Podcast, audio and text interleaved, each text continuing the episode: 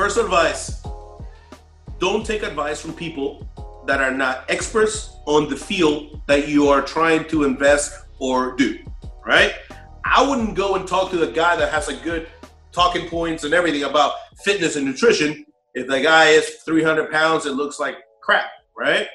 So I would take advice from a professional bodybuilder that's been there, done it, that he can cut my way down to certain things. So same thing goes with martial arts, entrepreneurship, t-shirt making, any of the opportunities that you need to, you need to find somebody that's been there and done it and tries to do it and ask most of us, I would say 99% of them, we are welcoming and will tell you what's good or bad for us.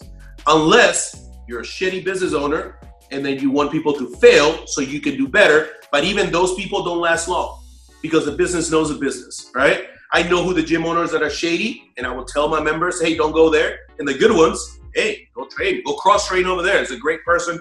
Go do this. Same thing goes in the uh, anywhere, realty, anything, investments.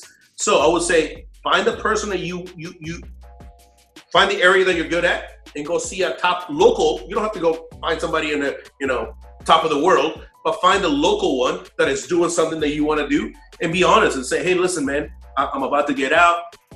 I want to do what you're doing. Obviously, I'm not going to compete with you. I don't want to do it here, but what would you say I should do to get started? And he'll tell you straight up, hey man, you need to uh, first of all save some capital. If you don't have it, you need to raise some funds by doing this, this, this. You know, um, I didn't take a loan when I did my business. I started from the bottom. I basically took my paycheck, my wife's paycheck. At the time, you know, both active duty members, you get BAH, partial for me, full for her. So we were making a pretty chunk of change for both being active and, and being together, right? right? So we had a plan. Because I said if I fail my first business, I don't want to not have a business and owe money to somebody that, that, that for all this crap, right? Exactly. So I said I'd rather use all my savings combined, and at the end, if I fail, I have all this equipment left that is mine. I don't owe money to anybody. I'll put it in a little storage area, and later, when I learn all the mistakes I did, I can go refocus and use that gear and open it again. Simple as that. You will fail. You will fail. Now, some of you will go into business and do great and don't fail, but you will fail small, small little steps. I'm not saying you're gonna fail the business. You're gonna fail different situations um, and learn from them and keep moving forward. Just keep moving forward. Um, and yeah, and find a, a, good mentor that is good at what they do. You might have a good person that can sell something and can tell you how to sell and how to do that. You have another person that's good in finances. Go get some help from them. But you can't try to find that one person that tells you, no, I, am going to do it all. Most of them are just big talk and they're trying to get in your pockets uh, uh, uh, the majority of the time. Learn from right. your mistakes. Uh, be, be, be, flexible and uh, and listen and listen listen around. Listen to your customers. Listen to your members. Um, if, if you're good at what you do, like I said, you said I'm, I'm good to listen to, right? I'm easy to listen to. The oh, reason oh, why is what I'm telling you, it's not lies. It's just stuff that happened to me. It's stuff that I love to do.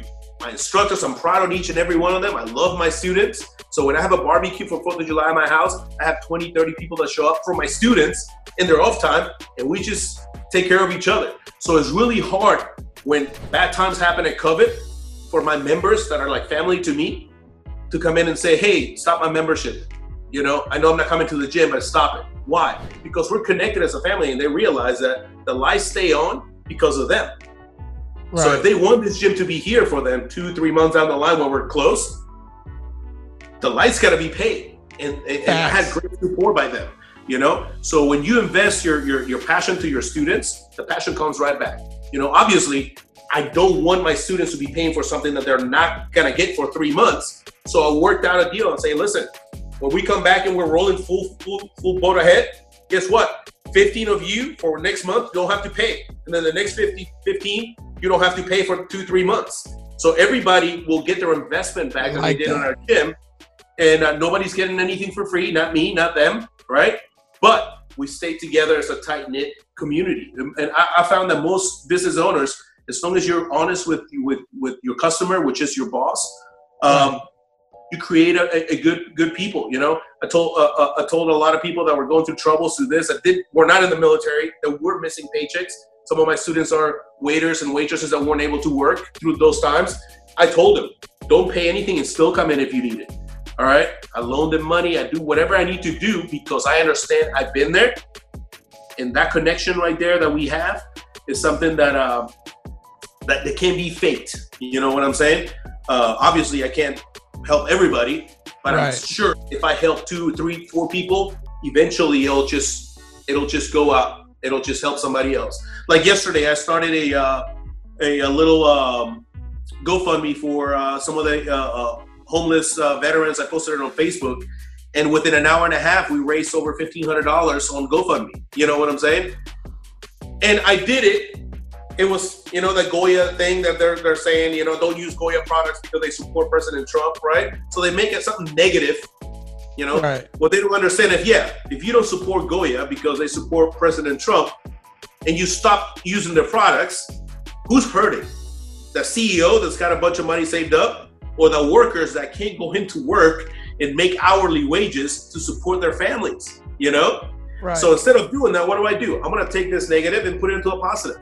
So I went live, I bought, you know, a couple hundred dollars worth of Goya products, and I said, hey, I'm gonna grab this and I'm gonna take it up to the homeless people, to the shelters, and pass it on to them. And if you want to do the same, go ahead and do it. And people were sharing this like, hey, the Goya challenge. And a lot of my friends were doing that. The next day, five, 30 bucks, 40 bucks. But at the end of the day, whether you're left or right, whether you're pro Trump or not, I'm making this negative thing, and guess who's benefiting from it? Hungry people. Right. You know what I'm saying? So I don't care if you don't like me or you don't like anybody. You cannot hate on somebody getting a can of beans and some, you know, tortillas that didn't have it before. you know what I'm saying? Somebody that needs it, really. So right. um, people have been donating money to that thing. I'm going to keep it open, and all I'm going to do, uh, uh, uh, I got reached. Uh, somebody reached out to me from the Pack uh, Pack a Bag uh, Foundation. What they do is all the kids that are kind of underprivileged and that don't get good nutrition in schools. By the time they leave school that day, they pack their bags with canned goods and stuff that they can cook a meal in their house for their parents, right. Uh, so the kids can actually have a good you know, some of those kids eat in school and they go back home and they, they barely have any any nutrition until the next morning when they go back to school.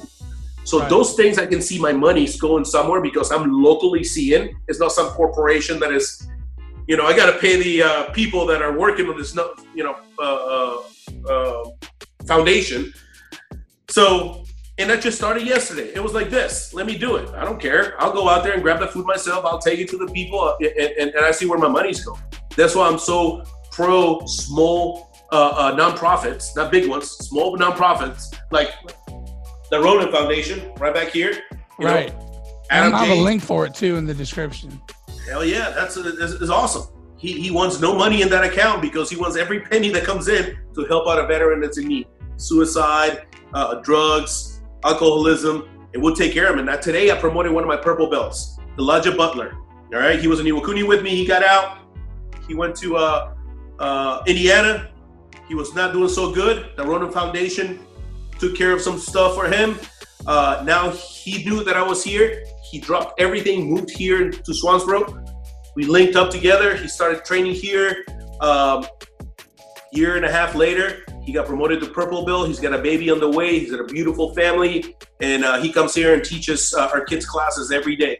So if that's not a fruit of something that that, that, that can happen when you're good, Right. You know, today I was talking about it as he was getting promoted. You know, it, if that one person was helped, I'm happy, man. I, I, what else can I do? You know.